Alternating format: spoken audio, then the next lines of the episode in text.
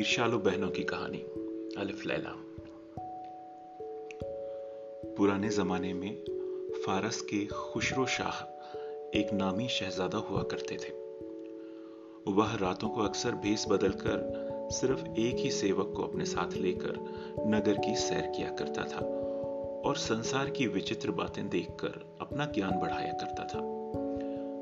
जब अपने वृद्ध पिता की मृत्यु के बाद वह राजगद्दी का मालिक हुआ तो उसने अपना नाम कै खुसरो रख लिया, किंतु उसने भेस बदल कर नगर में घूमना तब भी जारी रखा। उसके साथ अब सेवक की बजाय मंत्री हुआ करते थे। एक दिन किसी तरह नगर भ्रमण करते हुए वह एक गली में जा पड़ा, जहाँ एक मकान के अंदर स्त्रियों की कुछ ऐसी आवाज़ें आ रही थी कि वह कान लगाकर उसी दरवाजे पर खड़ा हो गया और दरवाजे की जब दरारों से झाँक कर देखा तो उसे दलान में तीन नवयुवतियाँ बात करती हुई दिखाई दी। यह तीनों बहनें थीं। बड़ी बहन ने कहा, मुझे अच्छी रोटियाँ खाने का शौक है, और मेरा विवाह शाही नानबाई से हो जाए तो मज़ा ही आ जाए। मंजली बहन बोली, मैं तो तरह तरह के खानों की शौकीन हूँ। मैं चाहती हूँ कि मेरा विवाह बादशाह के बावरची से हो जाए। छोटी बहन चुप रही। उसकी बहनों ने उसे बहुत पूछा तो उसने कहा, मेरा काम नौकर चाकरों से नहीं चलेगा। मैं तो स्वयं बादशाह से शादी करना चाहती हूँ। इतना ही नहीं, मैं चाहती हूँ कि बादशाह से मेरा एक बेटा पैदा हो, जिसके एक ओर के बाल सोने के हो और दूसरी ओर के चांदी के।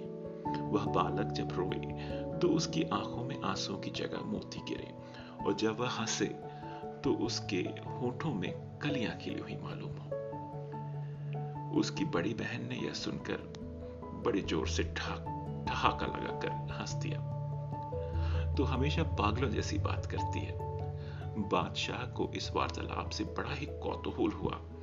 उसने मंत्री को आज्ञा दी कि इस घर को अच्छी तरह से पहचान के रखो और कल सुबह इन तीनों बहनों को मेरे सामने हाजिर करो। मंत्री ने दूसरे दिन उसकी आज्ञा का पालन किया और तीनों बहनों को बादशाह के समक्ष लाकर पेश कर दिया। बादशाह ने देखा कि छोटी बहन अपने अन्य बहनों से कहीं अधिक सुंदर है। वह निगाहों में बुद्धिमान भी लगी। बादशाह ने उसे देखकर मुग्ध हो गए पूरी तरह से। फिर बादशाह ने कहा कि तुम लोग कल रात को अपने दालान में बैठी क्या बातें कर रही थी? ठीक ठीक बताना जो तुमने कहा था। खबरदार। एक शब्द का भी अंतर ना पड़े। याद रखो कि तुम्हारी बातें कल रात को मैंने खुद अपने कानों से सुनी है। गलत बात कहोगी तो मुझे मालूम चल जाएगा। यह सुनकर तीनों बहनें सर झुकाए बैठी रहीं। लज्जा और भय के कारण उनकी जबान बंद हो गई। पूछने पर उन्होंने कहा कि हमें कुछ भी याद नहीं है। हमने क्या कहा था? बादशाह ने उन्हें तसल्ली देते हुए कहा, तुम लोग भूली कुछ भी नहीं हो। निडर होके बताओ कि कल रात आपस में क्या बात कर रही थी? तुम कोई बुरी बात नहीं कर रही थी। मैं केवल अपने सामने एक बार फिर तुम्हारी बातें सुनना चाहता हूँ। बादशाह का काम प्रजा की आवश्यकताएँ पूरी करना होता है। मैं भी जहाँ तक हो सकेगा तुम्हारी इच्छाएँ पूरी करूँगा। हाँ यह ख्याल रखिए कि तुम लोग वही कहो जो तुमने कल रात को कहा था। बयान बदला ना जाए। मजबूर होकर तीनों ने एक एक करके बताया कि पिछली रात वो क्या कर रही थी। बादशाह सुनकर मुस्कुरा उठा। उसने अपने नानबाई और बावर्ची को बुलाया और नानबाई को बड़ी तथा बावर्ची को मजली के हाथ पकड़ा दिया और कहा कि इन लोगों को बढ़िया रोटियाँ और सालन खिलाते रहना। उसने मंत्री को आदेश दिया कि इसी समय काजी को बुलाओ और गवाहों को बुलाकर इनका निकाह पढ़वा दो। छोटी के लिए कहा जैसी इसकी इच्छा थी, इसके साथ मैं विवाह करूँगा। यह विवाह पूरी शाही शान शौकत से होगा। उसी तरह जैसे किसी राजकुमारी का विवाह होता है। मेरी शादी की इसी समय से तैयारियाँ शुरू कर दी जाए। यह कहने के बाद वह उठकर दरबार से चला गया। बड़ी और मंजली बहन की शादी उसी दिन क्रमशः नानबाई और बावर्ची के साथ हो गई।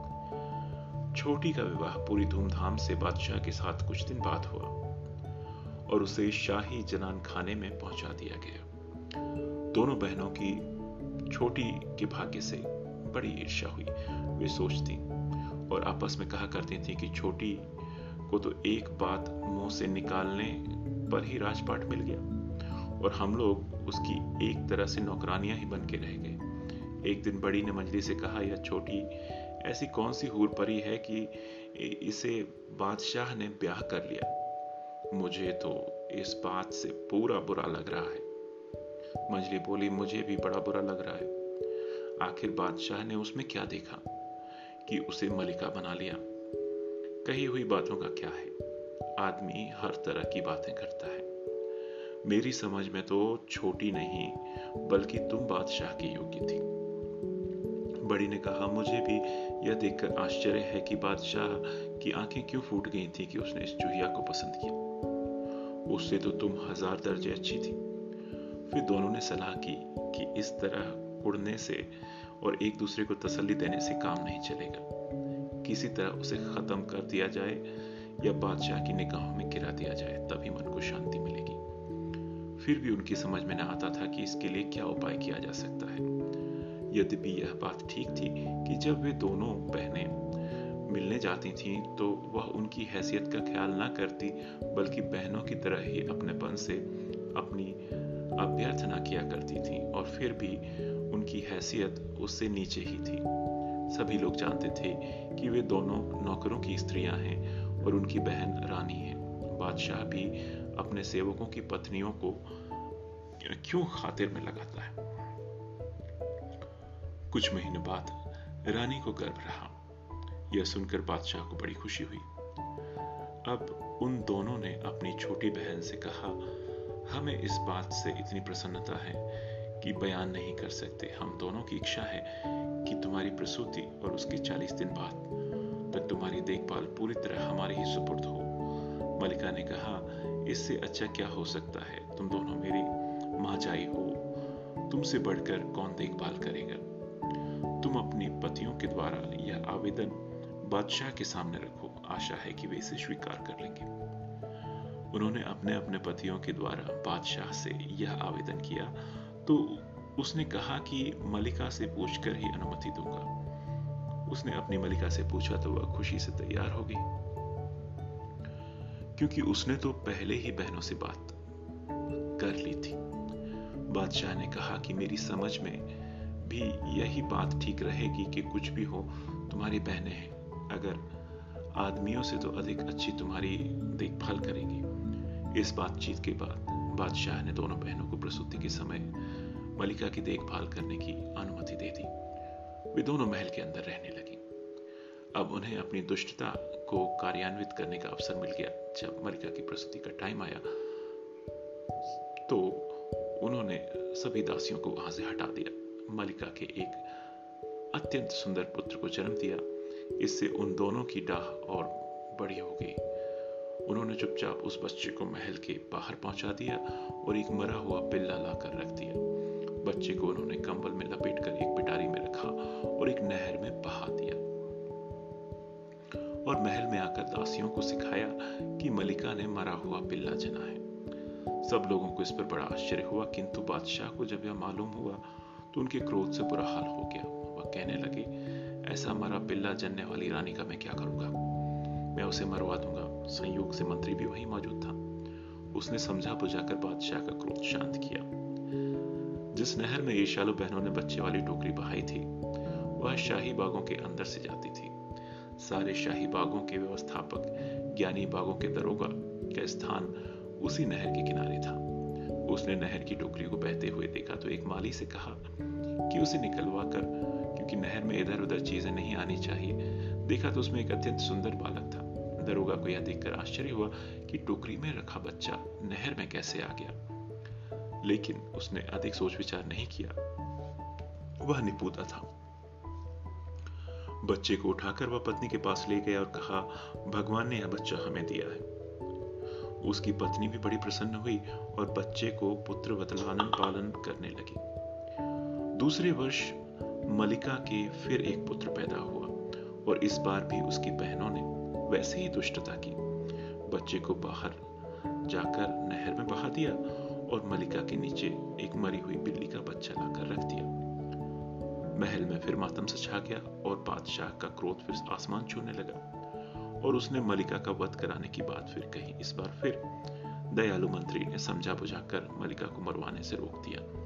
मलिका पहले से अधिक अपमान की स्थिति में रहने लगी और इधर जिस टोकरी में बच्चा रखा था, वह फिर बागों के दरोगा के हाथ लग गई।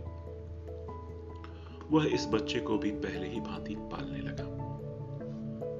कुछ दिनों बाद मलिका को फिर गर्भ हुआ। बादशाह को आशा थी कि इस बार संतान ठीक ठाक होगी। लेकिन दोनों दुष्ट बहनें अभी भी वहाँ मौजूद थीं और उनके मुँह खून लग चुका था।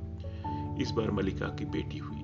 मलिका की बहनों ने उसे भी नहर में बहा दिया और टोकरी को भी बागों में दरोका से निकलवा लिया और ईश्वरीय देन समझकर उसका लालन पोषण भी करने लगा। उधर दुष्ट बहनों ने मशहूर किया कि मलिका ने छछुंदर जना है। इस बार बादशाह अपने क्रोध बिल्कुल नहीं संभाल पाया। उसने कहा कि ऐसी जीव जंतु पैदा करने वाली रानी से बदनामी होगी। इसे ज़रूर मरवा देना चाहिए दयालु मंत्री ने उसके पैरों पर गिर गया, पृथ्वीपाल। आप कुछ न्याय, अन्याय का विचार करें, इसमें रानी का क्या अपराध है?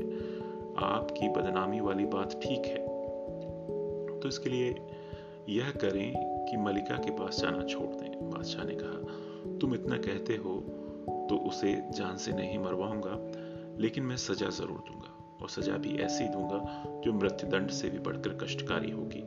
और इस सजा के बारे में मैं तुम्हारी कोई भी बात नहीं सुनूँगा। यह कहकर उसने शाही इमारतों के निर्माता को बुलाकर कहा, जामा मस्जिद के ठीक सामने एक कैद खाना बनाओ और उसका द्वार खुला रहे और मलिका को एक लकड़ी के पिंजरे में वहाँ बंद कर दिया जाए। वहाँ एक शाही फरमान लगाया जाए कि जो भी नमाज़ पढ़ने आए मस्जिद में जाने के पहले मलिका के मुँह पर थूक कर जाए। जो आदमी ऐसा ना करे, उसे भी वही सजा दी जाए जो मलिका को दी जा रही है। मंत्री यह सुनकर चुप हो गया। लेकिन सोचने लगा कि मलिका को जो सजा दी जा रही है, उसके योग्य तो उसकी बहनें हैं। खैर, बादशाह ने जिस तरह कहा था, उसी तरह का कैद खाना और पिंजरा तैयार किया गया और मलिका को उसमें रखा गया। दिन भर सैकड़ों नगर निवासी मस्जिद में नमाज़ के लिए जाते और नमाज़ के पहले मलिका के मुख पर थूका करते थे। उन्हें इस बात का बड़ा दुख होता था कि वे निर्दोष मलिका को दंडित कर रहे हैं। लेकिन क्या करते? बादशाही आदेश था और दंड का भी भय। बेचारी मलिका भी ईश्वरीय इच्छा समझकर सब कुछ सह लेती थी। उसके पुत्रों और पुत्री को, जिनके जन्म से भी वह अनभिज्ञ थी बागों का दरोगा और उसकी पत्नी बड़े प्यार और सावधानी से पाल पोस रहे थे। तीनों बच्चों को खेलता देख उन दोनों पर अपार हर्ष होता था कि वे कुछ बड़े हुए तो दरोगा ने बड़े लड़के का नाम बहमन छोटे लड़के का परवेज और लड़की का नाम परिजात रखा। जब वे लोग कुछ और बड़े हुए तो बागों के दरोगा ने उनकी शिक्षा दीक्षा के लिए विद्वानों और विभिन्न कलाओं के विशेषज्ञों को नियुक्त किया। तीनों की शिक्षा एक साथ ही होती थी और परिजात भी जो बुद्धि में अपने भाइयों से कम नहीं थी, विभिन्न विषयों में उन्हीं की भांति पारंगत हो गई थी। तीनों ने काव्य, इतिहास, गणित और प्रचलित विद्याएँ सीखी। तीनों की बुद्धि इतनी तीक्ष्ण थी कि उनके अध्यापक कहने लगे कि यह लोग तो कुछ दिनों में ही हमसे भी बढ़कर विद्वान हो जाएँगे। इन्हें तो कोई बात सीखने में देर ही नहीं लगती। लिखने पढ़ने के अलावा तीनों घुड़सवारी, धनुर्विद्या, शस्त्र संचालन, इन सभी विद्याओं में भी निपुण थे। इसके अलावा परिजात ने गाना और वाद्य बजाना भी सीखा। दरोगा का ख्याल तो पहले से ही था कि यह लोग शाही महल में जन्मे होंगे। अब विश्वास भी हो गया। उसे अपना छोटा सा घर उसके निवास के लिए उपयुक्त न लगा। उसने शहर के बाहर जंगल के समीप उनके लिए एक विशाल भवन बनवाना शुरू कर दिया। दरोगा ने अपनी देखरेख में भवन बनवाया। यह तैयार हो गया तो उसकी दीवारों पर प्रख्यात कलाकारों द्वारा बड़े बड़े सुंदर चित्र बनवाए गए और महल को हर प्रकार की सुंदर मूल्यवान सामग्री से सजाया गया। उसके पास ही उसने बड़ी मनोरम पुष्प वाटिका बनवाई, जहाँ वे लोग मन बहलाया करें। इसके अतिरिक्त एक बड़ा भूमि क्षेत्र गिरवा कर उसमें बहुत से जंगली जानवर रखवाए, ताकि वे लोग घर के समीप शिकार खेल सकें, क्योंकि स्वस्थ रहने के लिए शिकार एक अच्छी कसरत है। महल के बन जाने के बाद दरोगा ने बादशाह से निवेदन किया कि मैं जंगल के पास एक नया मकान बनवाया है। आपकी के छोटे मकान को छोड़कर नए मकान में रहूँ।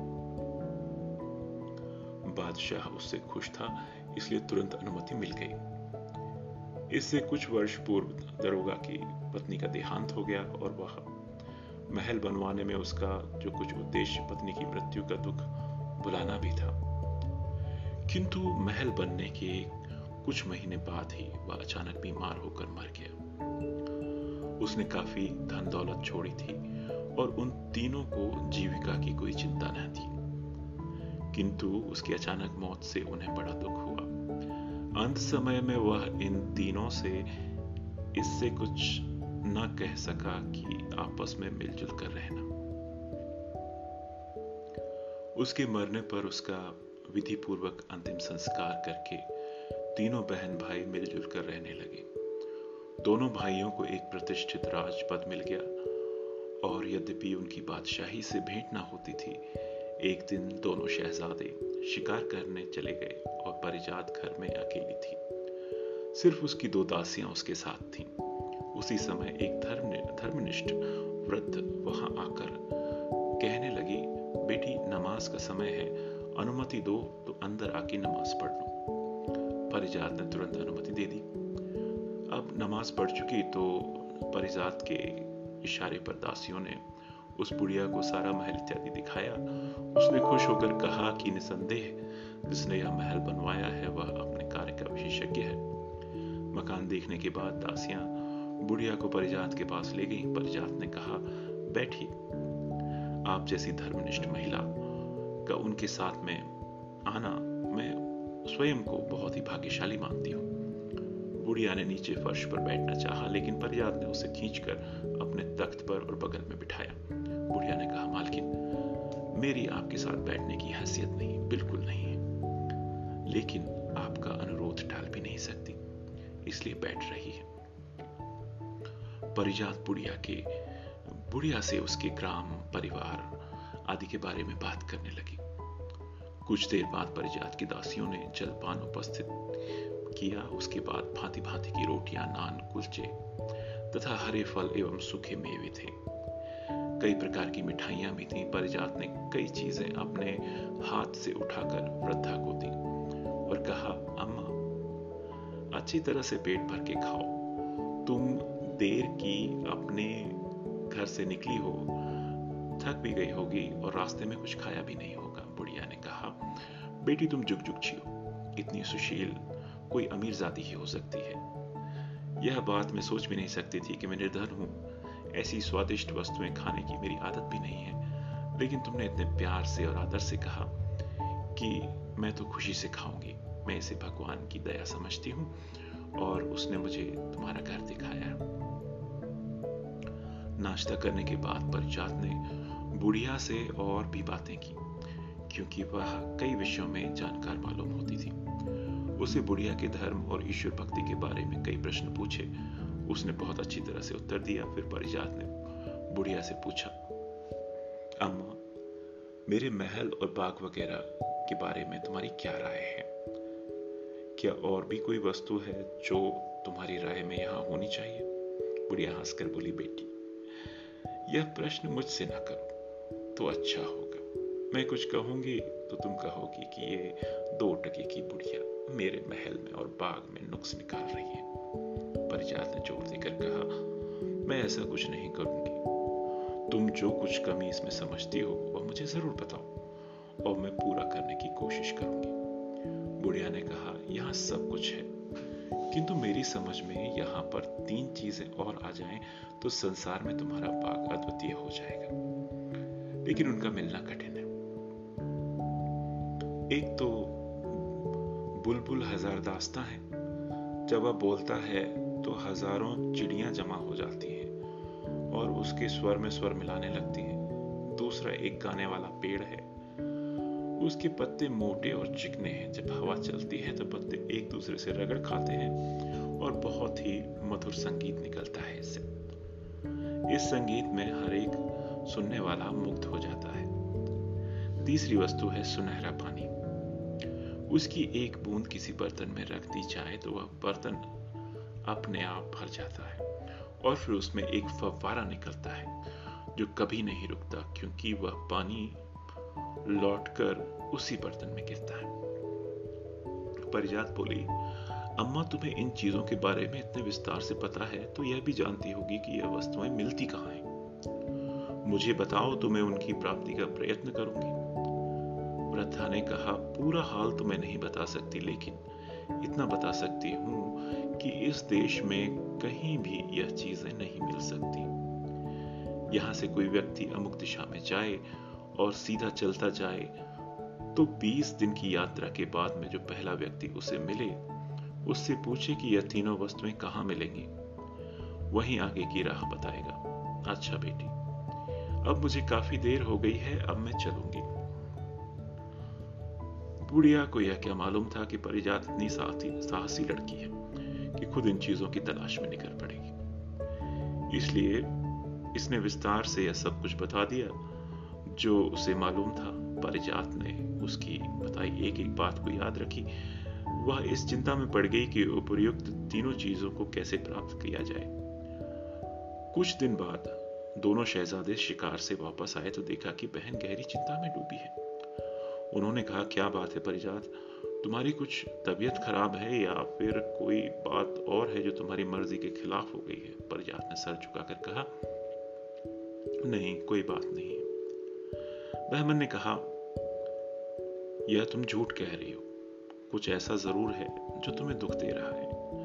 अगर तुम नहीं बताओगी तो हम तुम्हारे पास से उठकर नहीं जाएँगे। जब परिजात ने देखा कि दोनों भाई बात के जानने पर अड़े हुए हैं तो उसने कहा, मैं तुम्हें इसलिए नहीं बताती थी कि जो मैं कहूँगी, उससे तुम चिंता और कष्ट में पड़ जाओगे। अब तुम जिद कर रहे हो तो मैं बता देती हूँ। हमारे पिता ने यह महल हमारे लिए बनवाया था, और अपनी समझ में उन्होंने सुंदरता और सजावट की, हर कोई चीज़ यहाँ लाई और लगाई। अपनी तरफ़ से उन्होंने कोई भी कसर न छोड़ी। मैं भी अभी तक यही समझती थी कि इसमें कोई भी कमी नहीं है, किंतु आज मुझे तीन चीज़ों के बारे में मालूम हुआ है कि अगर वो आ जाएँ तो सारा ही महल अद्वितीय हो जाएगा। शहजादों ने कहा, कौन सी चीज़ें हैं वो? परिजात बोली, एक तो आदमियों जैसा बोलने वाला बुलबुल, हज़ार दास्तान, जिसके संगीत सुनने और जिसके स्वर, के स्वर मिलाने के लिए और गाने के लिए हज़ारों पक्षी आ जाते हैं। दूसरा है एक गाने वाला पेड़ जिसके पत्तों की रगड़ से संगीत निकलता है। तीसरे सुनहरा पानी जिसकी एक बूंद ही से कभी खत्म ना होने वाला फवारा बन जाता है। मैं ऐसी चिंता में हूँ कि इन्हें कैसे प्राप्त करूँ? बहमन ने कहा, अगर तुम यह बता दो कि यह कहाँ है और किस ओर जाने से यह चीज़ें मिलेंगी तो मैं सुबह ही रवाना हो जाऊँगा। और परवेज ने उसे उद्यत देखकर कहा, भैया, तुम्हारी बुद्धि और बल में संदेह नहीं, किंतु अच्छा होगा।